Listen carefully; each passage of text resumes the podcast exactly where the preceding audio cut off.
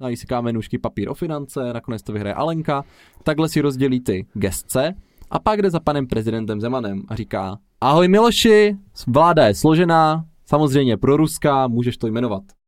Andrej Babiš nemá kámoše už, takže už nemá s kým tu vládu sestavit. Je otázka, jestli i ti sociální demokraté by s ním sestavovali tu další, ale asi jo, protože teďka je tam Michal Hašek, že tak to.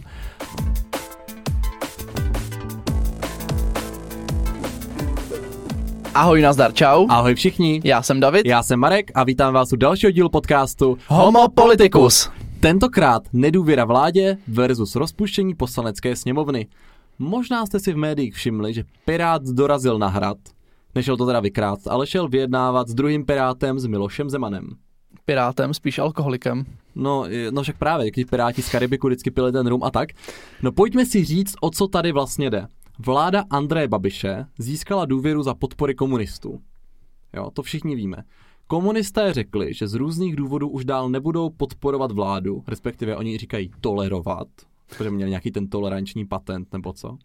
A to měl tím... Josef druhý, ne? No to možná taky. A tím pádem vláda Andreje Babiše jako zjevně nemá už většinu v poslanecké sněmovny, protože sociální demokracie spolu s hnutím ANO nemá dostatek hlasů, aby prohlasovávala ty svoje návrhy a zákony, takže ta vláda je vlastně nefunkční, nebo ta současný, ten současný stav je jako patová situace. Proto se dvě největší volební koalice, které jdou teďka do voleb do poslanecké sněmovny, rozhodly tu situaci řešit. Koalice Spolu chce vyslovit vládě nedůvěru, ale Piráti a Stan chtějí rozpustit poslaneckou sněmovnu. Pojďme si vlastně říct, jaké to má problematické aspekty. Možná bych začal na začátku. Co to je vůbec důvěra vlády? Tak důvěra vlády, už jsme na to v našich podcastech sem tam narazili, když většinou, když proběhnou volby, tak se zvolí nová vláda, prezident dosadí nového předsedu vlády, často lídra nejsilnější politické strany. No ideálně lídra, vždycky to byl lídr politické strany, která získala nejvíc mandátů ve volbách do poslanecké sněmovny. Ale nemusí to být pravda, zkrátka člověk, který má největší šanci složit tu vládu. A ten si složí vládu a musí přijít do poslanecké sněmovny a tu svoji vládu si obhájit, to znamená získat její důvěru a toho dosáhne tak, že v té poslanecké sněmovně získá nadpoloviční hlasy všech přítomných poslanců. Takže úplně fakticky, jak to vypadá. Den po volbách získá prostě Andrej, vidí, že má sedmdesát šest mandátů, řekne si safra, safra, potřebuju sto jedna, abych mohl prosazovat zákony, protože dvě stě poslanců, takže chcete nadpoloviční počet všech. Řekne si jaj, jaj, jaj, socialista a komunista, to by šlo. Dojde za něma, oni řeknou nějaké podmínky, dohodnou se, pak teda si rozdělí se sociálními demokratama, si rozdělí ministerstva, řekne si, kdo co bude, ty budeš mít vnitro, nají si kámenušky papír o finance, nakonec to vyhraje Alenka, takhle si rozdělí ty gestce a pak jde za panem prezidentem Zemanem a říká: ahoj Miloši, vláda je složená, samozřejmě proruská, můžeš to jmenovat. A Miloš jmenuje s nadšením. A Miloš, Miloš, prvně on pověří jako předsedu vlády, že, sestavením, to on si to sestaví, pak teda jmenuje ty ministry a potom právě jde ta nově jmenovaná vláda, to znamená celá ta sestava, jde do poslanecké sněmovny a si sednou za, ty, uh, za ten pultíček, jak to vidíte v televizi, jak tam cvakají všichni na těch telefonech, vlastně moc nevidíte, oni tam za stolik nechodí a teď musí poslanci hlasovat. Tady je zajímavé, že nemusí hlasovat všichni poslanci, to znamená nemusí to být jako dvě stě poslanců, protože k vyjádření důvěry vládě stačí pouze nadpoloviční hlasy vlastně všech. Ne, všech e, přítomných. Všech přítomných, to jsem, právě, to jsem chtěl právě říct, to byl ten point. To znamená, že když přijde jenom osmdesát poslanců, tak vám stačí čtyřicet jedna. Co to prakticky znamená? Znamená to, že vy nutně nepotřebujete mít k vyslovení důvěry tu sto jedna, ale stačí vám, když prostě některé straně dáte třeba sem tam předsedu výboru, sem tam místo předsedu sněmovny, jak jsme si říkali ty platy v minulém díle, a oni toto odejdou. A stačí, když odejdou, tím vlastně sníží to hlasovací kvórum a vám stačí k získání důvěry méně poslanců. Tada! Přesně tak, už se s tím v minulosti aj trošku kšeftovalo. Není totiž potřeba, například u nás na zastupitelstvu, to tak vž- není, u nás je vždycky potřeba většina všech, ale v poslanecké sněmovně často stačí většina přítomných, takže tam potom to, že si skočíte taktně na záchod, může rozhodnout výsledek hlasování. Tak. A takhle, když vláda teda získá důvěru, tak už se nemusí znovu o tu důvěru snažit, prostě normálně vládne. Ale samozřejmě jsou možnosti, jako třeba teď, protože tu důvěru je logické, že když tu důvěru získala vláda, to znamená koalice ANO, ČSSD za podpory komunistů a komunisti řeknou, že už tam dále nebudou podporovat, tak je logické, že existují mechanismy, jak zase ta vláda by tu důvěru měla ztratit. Tím pádem by mělo dojít k jmenování nového premiéra a tak dále, tak dále, tak dále. A teďka si pojďme říct ty důvody. Důvody teď nebo obecně? Tak ty politické důvody jsou docela jasné. Premiér Andrej Babiš má střet zájmů, teďka to potvrdila Evropská komise, nezvládá pandemickou krizi a tak dále, tak dále, tak dále. Tam asi všichni ví, co všechno Andrej už spackal, takže to není potřeba nějak těžce komentovat, ty důvody si tomu najdou. A další samozřejmě důvod je, že když vy nejste ten, kdo vyslovil vládě důvěru, tak proč byste ji teďka měli jako nevyslovovat nedůvěru? Rozumíš? Vy rozumíte všichni, co jsem chtěl říct? No tak třeba se k tomu dostaneme. No, ale teďka jsem chtěl právě jako zmínit, kdy vlastně může dojít k tomu, kdy se vysloví vládě nedůvěru. Tak poslanci můžou iniciovat hlasování o vyslovení nedůvěře vlády kdykoliv. A to je právě to, o co se snaží koalice Spolu. To znamená, že by hlasovali o nedůvěře, kde je teda taková malá nepříjemnost, že na vyslovení nedůvěry už potřebujete sto jedna. Přesně, tak to znamená většinu všech poslanců a nejenom většinu přítomných. Je to zase taková nějaká pojistka, aby se třeba asi nestalo, že budou poslanci nemocní a mezi tím, mezi tím jim odvolají vládu. By bylo takže nepříjemné. Na vyslovení důvěry stačí většina přítomných, na vyslovení nedůvěry je potřeba většina všech, to znamená takzvaná sto jedna. To je taková zajímavá vsuvka, protože například v severských státech je takzvané konstitutivní vyslovení nedůvěry vládě. To, to zní hrozně. Víš, co to znamená? To asi nevím. Uh, to je právě rozdíl. U nás stačí vyslovit nedůvěru vládě, že si to hlasuje sto jedna poslanců, protože tady jako existuje předpoklad, že ta vláda, když sto jedna jako odhlasuje, tak z těch stejných sto jedna lidí se dokáže mluvit na nové vládě. To je předpoklad, co, ale, ale je chybný. U nás teďka by se to asi tak nestalo. Protože dneska potřebujete koalici Spolu, Piráty a Stan, komunisty i S P D, potřebujete všechny, aby vlastně hlasovali o nedůvěře. Ale těžko si představit, že by tady ta jako skupina potom spolu vládla.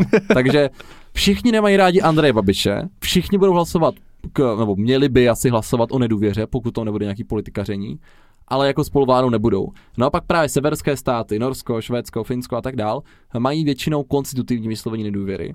To znamená, že oni svým hlasováním taky sundají tu vládu, vysloví nedůvěru, ale jenom za předpokladu, že už mají tu náhradní vládu, na které se dohodnou. Rozumíme. To znamená, že oni vysloví nedůvěru, ale zároveň musí schválit tu vládu, co chtějí, a pokud ji nenajdou, tak nemůžou tu nedůvěru vyslovit. Zajímavý princip. Takže to je taková jenom zajímavá vsuvka z ústavně právní roviny mezinárodního práva a pojďme se vrátit zase do prostředí České republiky. Takže už jsme v té situaci, ve které jsme, a můžeme si probrat, co se stane, pokud poslanecká sněmovna vysloví nedůvěru vládě, a naopak, co se stane, pokud si schválí rozpuštění sněmovny. Tak co se stane, Davide? Tak pokud by si schválili vyslovení nedůvěry vlády, mm-hmm. tak to znamená, že Andrej Babiš musí podat demisi a Miloš Zeman jmenuje nového předsedu vlády, který se opět pokusí získat důvěru ve sněmovně. A víš kolik, no otázka, jestli to by měl Andrej Babiš, a víš kolik vlastně má pokusů prezident? Dva. Je to tak, že prezident republiky má vlastně dva pokusy k tomu, aby nominoval toho předsedu vlády, aby jmenoval předsedou vlády, koho úplně chce. Může to být klidně Táňa nebo Lída, nějaká uklízečka, prostě tady úplně je to jedno, on si může hodit kostkou a podívat se do evidence obyvatel. No, kostkou, když si hodí, jak to bude člověk jedna až šest, tak to není úplně chytrý. Takže ale nezoufejte, každý z nás může každý být předseda nás, vlády. Každý z nás může být jmenovaný, úplně to je jedno. A je tam právě taková pojistka, aby právě Zeman nedělal to, že třeba jmenuje svého poradce. A víš, jaká ta pojistka je? Že musí získat tu důvěru? No, ale to není ta pojistka, samozřejmě. Tak asi nevím, co myslíš. Ta pojistka je to, že ten třetí pokus... Ježíš, no tak to no, vím, má předseda pokus... poslanecké sněmovny. Tak, to znamená, že prezident jmenuje předsedu vlády poprvé na návrh svůj samostatný. Znamená, že on někoho navrhne, toho jmenuje předsedou vlády. Tečka. Když dostane nedůvěru, má druhý pokus, jmenuje druhou lídu, zase nic, nevyšlo to, tak třetí pokus už jmenuje na návrh předsedy poslanecké sněmovny. Je to z toho důvodu, že předsedu poslanecké sněmovny si jmenuje sama sněmovna. To znamená, že sněmovna si odhlasuje sto jedna, ideálně jsou tam všichni, si odhlasuje před svého předsedu. To znamená, že je to člověk, který má důvěru nadpoloviční většiny těch poslanců. To znamená, že on asi potom se jako s nima dohodne, koho bude jmenovat, komu dá ten návrh prezidentovi, ale teda nutno říct, že se to v České republice nikdy nestalo. Měli jsme tu takovou zajímavost, že vlastně Andrej Babiš z čistě z mediálních a takových jako spíš marketingových účelů se nechal poprvé jmenovat samostatně, to znamená, že po volbách v roce v dva tisíce sedmnáct, tak vlastně prezident republiky ho pověřil sestavením vlády a on sestavil vládu pouze za hnutí ANO, ačkoliv měl nějakých necelých osmdesát mandátů, pokud se nepletu. To znamená, že zjevně věděl, že nezíská tu důvěru, ale jenom aby to na oko tak vypadalo, tak se nechal jmenovat do té menšinové vlády, došel do sněmovny a řekl: my máme nejlepší program, podpořte mě. A on, nevyšlo to. Nevyšlo to, což všichni věděli, a on řekl: vidíte, my jsme vyhráli volby, a přesto mě nejmenovali, nechtěli mě nechat, abych dělal pre, premiéra. A řekl, ale nedá se nic dělat, teď musím jednat s komunistama. Ale tohle už se jednou stalo. Víš, kdo takhle se pokoušel sestavit jednobarevnou vládu? Uh, to bude určitě Zeman. Ne, ne, ne, byl to Mirek Topolánek. Oh. Mirek Topolánek taky svoji vládu sestavil až na podruhé. On na první pokus... Se stranou zelených to bylo. Přesně, s lidovcema a se zelenýma. No. On na první pokus sestavil vládu jednobarevnou se členů O D S a ta samozřejmě nezískala důvěru, a na druhý pokus už sestavil vládu s K D U Č S L a stranou zelených a ta právě v poslanecké sněmovně získala sto hlasů. Takže, protože jich pár chybělo, byla vyslovená důvěra, ale nebyla to vláda nějak stabilní. Pak je teda důležité říct, co se může stát. Co by Miloš Zeman mohl vykout? Samozřejmě on si tu ústavu ohýbá takovým způsobem, že možná najde i nějakou další variantu, kterou my nedokážeme ze svých myslích ani jako zmapovat. Nicméně, co by mohl udělat? On teda deklaroval, že pokud bude vládě vyslovena nedůvěra, tak nechá v demisi, to znamená bez důvěry, vládnout vládu Andreje Babiše do řádných říjnových voleb. To je varianta číslo jedna. Nechá tam Andreje bez důvěry, což reálně změní pouze procentuální podíl rozpočtu, který může, může vláda jako utrácet. Ono to fakticky nemá vůbec žádný význam, jestli hmm. tu důvěru má nebo ne. Prostě jemu nebudou procházet zákony, ale on bude tak nějak vládnout a ten rozpočet ždímat dál. Jako další by si tam mohl jmenovat nového předsedu vlády, který mu bude názorově blízký. Takže by mohl znova pověřit uh, Andreje Babiše, aby sestavil jinou vládu, která by mohla získat důvěru. Andrej Babiš nemá kámoše už, takže už nemá s kým tu vládu sestavit. Je otázka, jestli i ti sociální demokraté by s ním sestavovali tu další, ale asi jo, protože teďka je tam Michal Hašek, že tak to. Ale fakticky to jako asi by k ničemu nevedlo. Nebo může jmenovat úřednickou vládu, což už jako je taková oblíbená záležitost Miloše Zemana, že jo, Rusnokova vláda, Fischerova vláda, to má Miloš Zeman rád, ty úředníky. Což by fakticky znamenalo, že vládnout nám bude někdo, kdo nikdy nebyl nikam zvolen, nebo nebyl jako zvolen v tomto, v tomto období. To by bylo jako horší. No a proto právě ta koalice Pirátů a Stan říká, že vyslovení nedůvěry, to znamená dát prezidentovi příležitost jmenovat někoho jiného na svůj návrh, není nejlepší řešení a že by mělo dojít k rozpuštění sněmovny. Je pravda, že v poslední době, když budeme dávat prezidentovi míň záminek k tomu ohýbat jakýmkoliv způsobem ústavu, tak asi tím líp, protože tím předejdeme nějakým krizovým situacím. On Miloš je schopný e, si vymyslet úplně cokoliv. No nicméně tam teda já jsem spíš na straně koalice Spolu. Je nutné si říct, že po říjnových volbách, které budou řádné, bude stejně ty pokusy na sestavení vlády mít v rukou Miloš Zeman. Takže jaký je rozdíl mezi tím, když teďka vyslovíme vládě nedůvěru, on tam někoho jmenuje, v nejhorším případě se stane, že to bude Andrej Babiš. Tam vlastně jako nic horšího už být nemůže. Ta vláda je jako proruská, ministři se vyměňují podle toho, jak chce Miloš aby Zeman. Ses, aby ses nedivil, tak může si tam dosadit třeba Haška. No ale jaký by v tom byl faktický rozdíl v tom vládnutí? Jako vůbec žádný, jo? To je jako jestli tam je Andrej Babiš, který jde prezidentovi na ruku, nebo tam jde kdokoliv jiný, kdo jde prezidentovi na ruku, je jedno. A stejně jako by teď jmenoval předsedu vlády, tak ho bude jmenovat v říjnu. V tom vlastně fakticky není rozdíl. A pak teda ještě musím říct jako jeden dovětek, a co říkal, myslím, Petr Fiala velmi dobře, že jako chápe ten krok rozpuštění sněmovny, ale že si myslí, že by tomu právě měla předcházet vyslovení nedůvěry té vládě.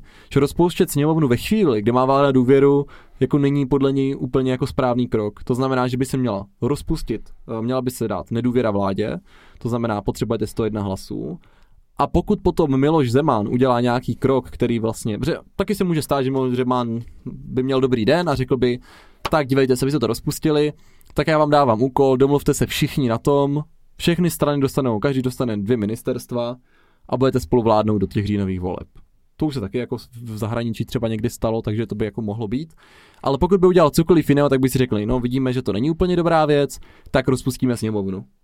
to jako vlastně vždycky můžou, když ten Zeman cokoliv udělá. Jako tam je zas věc, že sněmovnu můžeš rozpustit dřív než tři měsíce před volbama, což už ne- neskýtá zas takového prostoru k manévrování. Do července času dost. No, vlastně jako do prázdní. No a ty můžeš rozpustit sněmovnu týden, potom se vyslovíš nedůvěru vládě. Hmm. Tam totiž jako co je zásadní.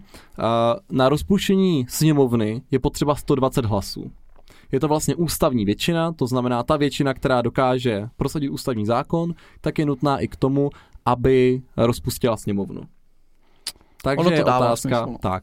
Co je jako samozřejmě teďka problematické, tak je to, že nemáme schválený nový volební zákon. Nevím, jestli jste viděli, že ústavní soud vlastně shodil určité části volebního zákona, které se museli vrátit. Aktuálně to je v situaci, kdy poslanecká sněmovna to schválila, senát to schválil, ale čeká se na podpis prezidenta. Tady je trošku problém. Prezident má samozřejmě nějaké časové období, kdy má ten zákon podepsat. Nicméně dá se očekávat, že ho jako účelně podepíše až na konci této lhůty, aby právě jako natáhnul tu dobu nejistoty. nejistoty no hlavně, jakmile to bude schválené, tak je už jako mají ty strany volnost vyslovit nedůvěru, hmm. rozpustit sněmovnu, protože ví, že už můžou, protože už je, už je podle čeho dělat volby. Takže dokud to nebude, tak vláda Andreje Babiše bude daleko jistější. No, takže to je samozřejmě špatně, no, tady, co pan prezident. Ale už to prošlo senátem, bez pozměňovacích návrhů, a zase, že by to prezident vetoval ten zákon. Já bych se nedivil ničemu. Jakože by to vetoval, aby to vlastně natáhnul tu lhůtu, kdyby to vetoval, natáhl lhůtu, sněmovna to prohlasovala, tak už se mu to vlastně už pak nepodepisuje, tak... tak jako může to udělat, že jo? Uvidíme, no. Takže to jsou ty hlavní důvody nebo hlavní okolnosti, které se můžou stát. Buď to se může rozpustit sněmovna, a nebo se může vyjádřit nedůvěra vládě, ale tím bychom zase dali karty Milošovi do ruky. No, tak to jsem teď říkal, že ne, ty jsi mě teď úplně potopil. To je tady deset minut mluvím o tom, že to není pravda a ty to také shrneš úplně něčím opačným. Ježíš, jak něčím ty, opačným? Ty dneska, Davide, nemáš svůj den vůbec. Prosím Já tě. jsem k tomu chtěl ještě říct teďka z toho jako politologického hlediska, jo. Ono se může zdát, že to vlastně je jako dobrý nápad rozpouštět jako vládu, že teďka ten Petr Fiala jako rozpustí, vyjádří nedůvěru vládě, teď tam jako přijde a řekne, to jsme udělali my, a pak jako vyhraje volby. Historie nicméně ukazuje, teda vždycky u toho byla sociální demokracie, u toho rozpuštění, teda u vyjádření nedůvěry vládě, že socialisti vždycky jako vyjádřili nedůvěru a pak projeli volby. Tak. A je to z toho důvodu, což jako ti politologové říkají, politologové říkají, že jde o to, že vy ve chvíli, kdy ta vláda už nemá důvěru a je tam třeba nějaký úředník, tak vy vlastně nemůžete jako opoziční strana, která už nemá jako vliv na to vládnutí, kritizovat toho představitele vládnoucího a dělat si na kampaň na tom, že ho kritizujete a říkáte, co budete dělat líp. V tu chvíli tam jako někdo nezávislí, takže vy už nemáte žádnou koalici a opozici, takže vy už tam jenom sedíte. A nemůžete nikoho kritizovat, protože ten člověk, co tam sedí naproti vám, nemá vůbec žádnou politickou odpovědnost a příště už tam nebude. Jako nemůžeš se profilovat vůči někomu, kdo nekandiduje. Takže ta pozice sociální demokracie ukázala, že to není úplně ideální.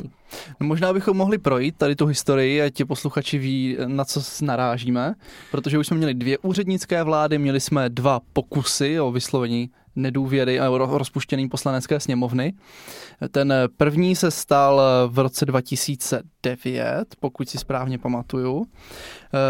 To byla rozpuštěná poslanec, nebo měla být rozpuštěná poslanecká sněmovna, byla dosazená úřednická vláda Jana Fischera a ta měla vládnout právě necelý rok, než budou nové volby.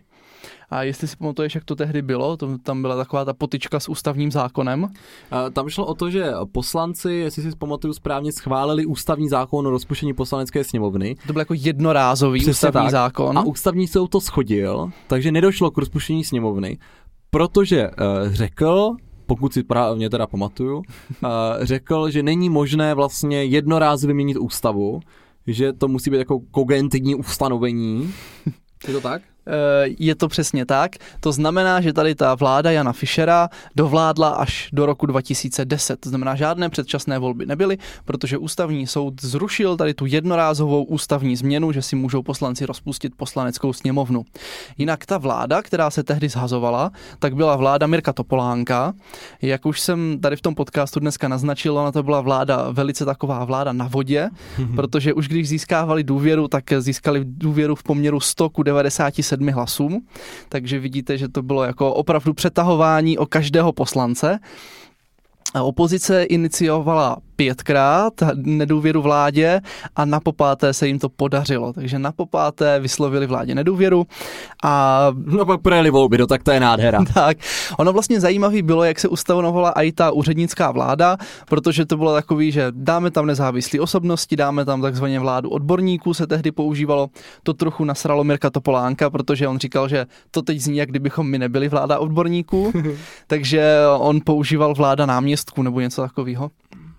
No a tehdy se opozice s koalicí eh, do, dohodla, že opozice nominuje polovinu vlády, koalice nominuje op- polovinu vlády a že to bude takhle jako padesát na padesát do předčasných voleb, které teda nakonec nebyly a Jan Fischer vládl rok, rok a půl asi, si myslím, něco takového. No, no ale stejně tak, pokud si vzpomeneme na další úřednickou vládu, která je teda v gesci Miloše Zemana velmi oblíbená, tak to se dostáváme do vlastně krize, ústavní krize Petra Nečase, který byl teda předsedou, za, předsedou vlády za O D S, byl v koalici, on teda chudák zažil několik jako prudkých období. Za prvé jako ministra financí měl Miroslava Kalouska, což samo o sobě prostě musí být velmi náročné, protože on je sice dobrý rétor, ale nedokážu si s ním představit na denní bázi o něčem jednat, tak to mu úplně nepřeju. Uh, druhá věc je to, že měli uzavřenou, měli vlastně uzavřenou koalici s stranou Věci veřejné a pak TOP nula devět. Nevím, jestli si někdo ještě vzpomíná na VVčka, ale... Bylo to takové turbulentní období. Karolina Pík třeba, Vít Bárta a tak dál. A právě Věci veřejné, jakožto jedna z vládních koaličních stran, oni kandidovali poprvé do sněmovny a s obrovským výsledkem se tam dostali, takže proto byli hned vládní stranou, a tak se rozpadli. Přičemž Karolina Pík si potom založila svoji jako podstranu až ve sněmovně, to znamená, že se rozpadli na dvě poloviny, ona se sbírala některé z těch poslanců a založila stranu Lidem, takzvaně liberální demokracie, což teda kvituju, ten název byl jako velmi dobrý. Ono i ten program Věcí veřejných byl dobrý, možná se rozpadli hnedka v prvním volebním období.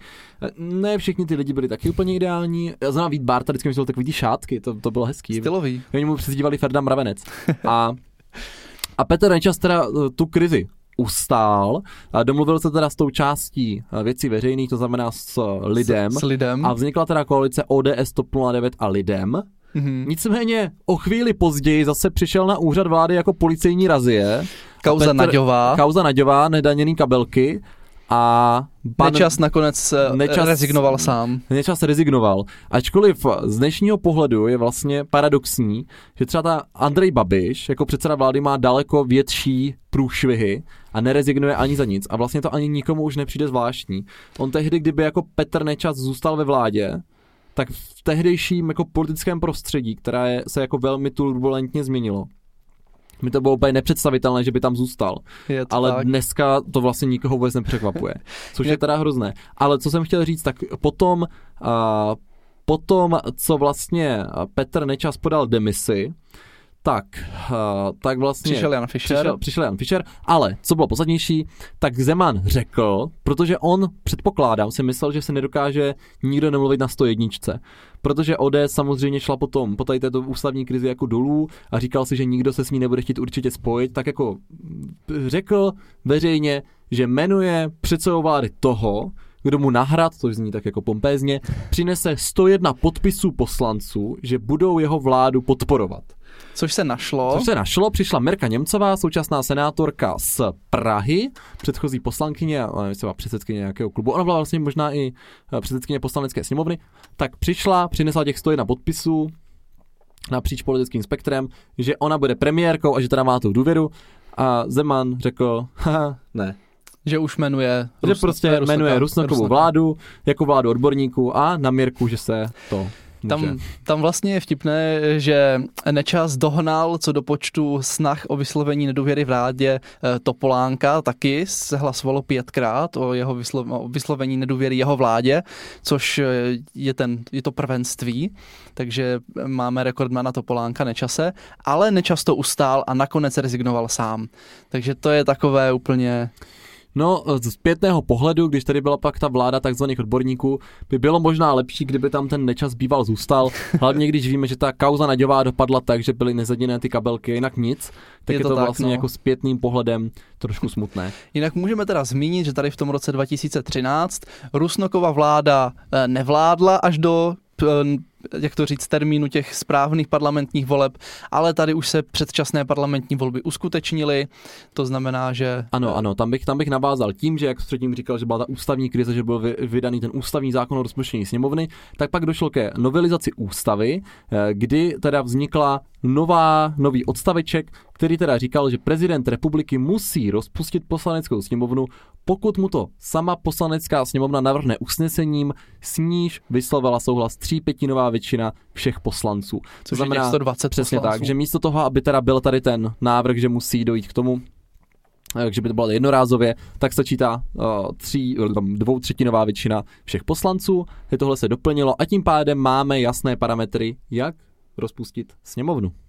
Je vtipné, že zase vidíme, jestli jste někdo pozoroval rozhovor se prezidentem Zemanem, tak on tam zmiňoval, že je to na jeho rozhodnutí, že kdo čte správně ústavu, tak ví, že prezident může, ale nemusí rozpustit poslaneckou sněmovnu a není to pravda. On, pan prezident, špatně čte ústavu, on si to spletl s jiným odstavcem, kde je napsané, za jakých podmínek prezident může rozpustit sněmovnu, pokud se ve sněmovně najde sto dvacet podpisů, tak on ji rozpustit musí. Ano, abychom teda byli dneska úplní, tak si můžeme dát i tu sekci, kdy může, takže musí, když rozhodne, nebo když to podpoří dvě třetiny poslanců, a může ve čtyřech situacích. Za prvé, že nedostane vláda důvěru, kde je předseda vlády jmenován na základě návrhu předsedy sněmovny. Hezky. Prostě, když se to nepodaří ani na ten třetí pokus. Který má předseda sněmovny. První pokus jmenuje prezident předsedu, druhý pokus jmenuje prezident předsedu vlády, třetí pokus jmenuje nebo navrhuje předseda poslanecké sněmovny a pokud ani tenhle třetí pokus nevyjde a poslanci se opravdu nejsou schopni domluvit na vládě, tak potom prezident může rozpustit poslaneckou sněmovnu. Taky může rozpustit poslaneckou sněmovnu, pokud se poslanecká sněmovna nepřijme vládní návrh zákona, s jehož projednáním spojila vláda důvěru. To znamená, a to jsme viděli třeba i v zahraničí, už se to na stalo. Na Slovensku například? Na Slovensku, ano. A, že se může říct, že dívejte se, naše hlavní programová priorita byla schválení daňového balíčku.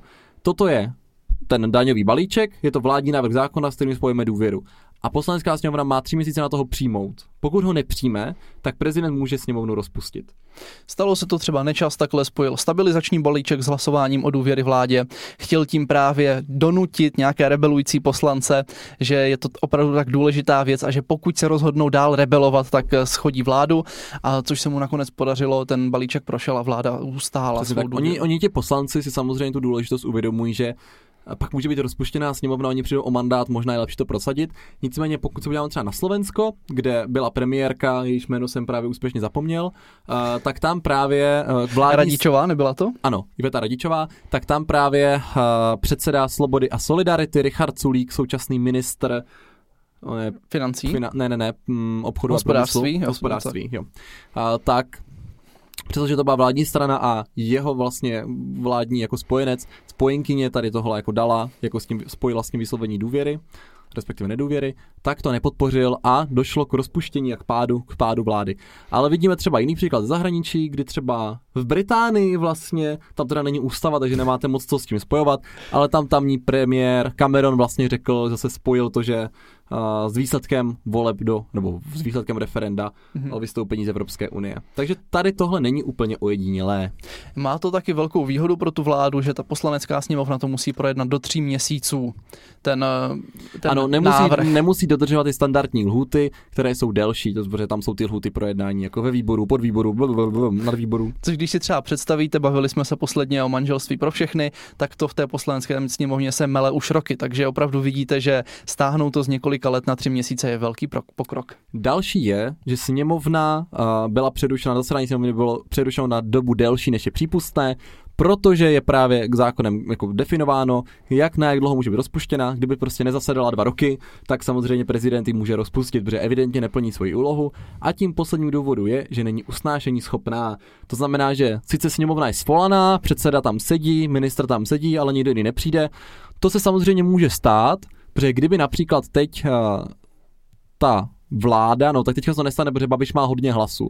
Ale mohlo by se stát, kdyby ta současná vládní strana dostala jako osamocená a nikdo jiný nechtěl podporovat, ale zároveň nechtěl vyslovat nedůvěru, tak prostě by tam ti poslanci jenom nechodili a pak by je prezident mohl rozpustit, protože taky neplní evidentně tu svoji činnost. Zajímavé. Já myslím, že jsme to shrnuli naprosto geniálně.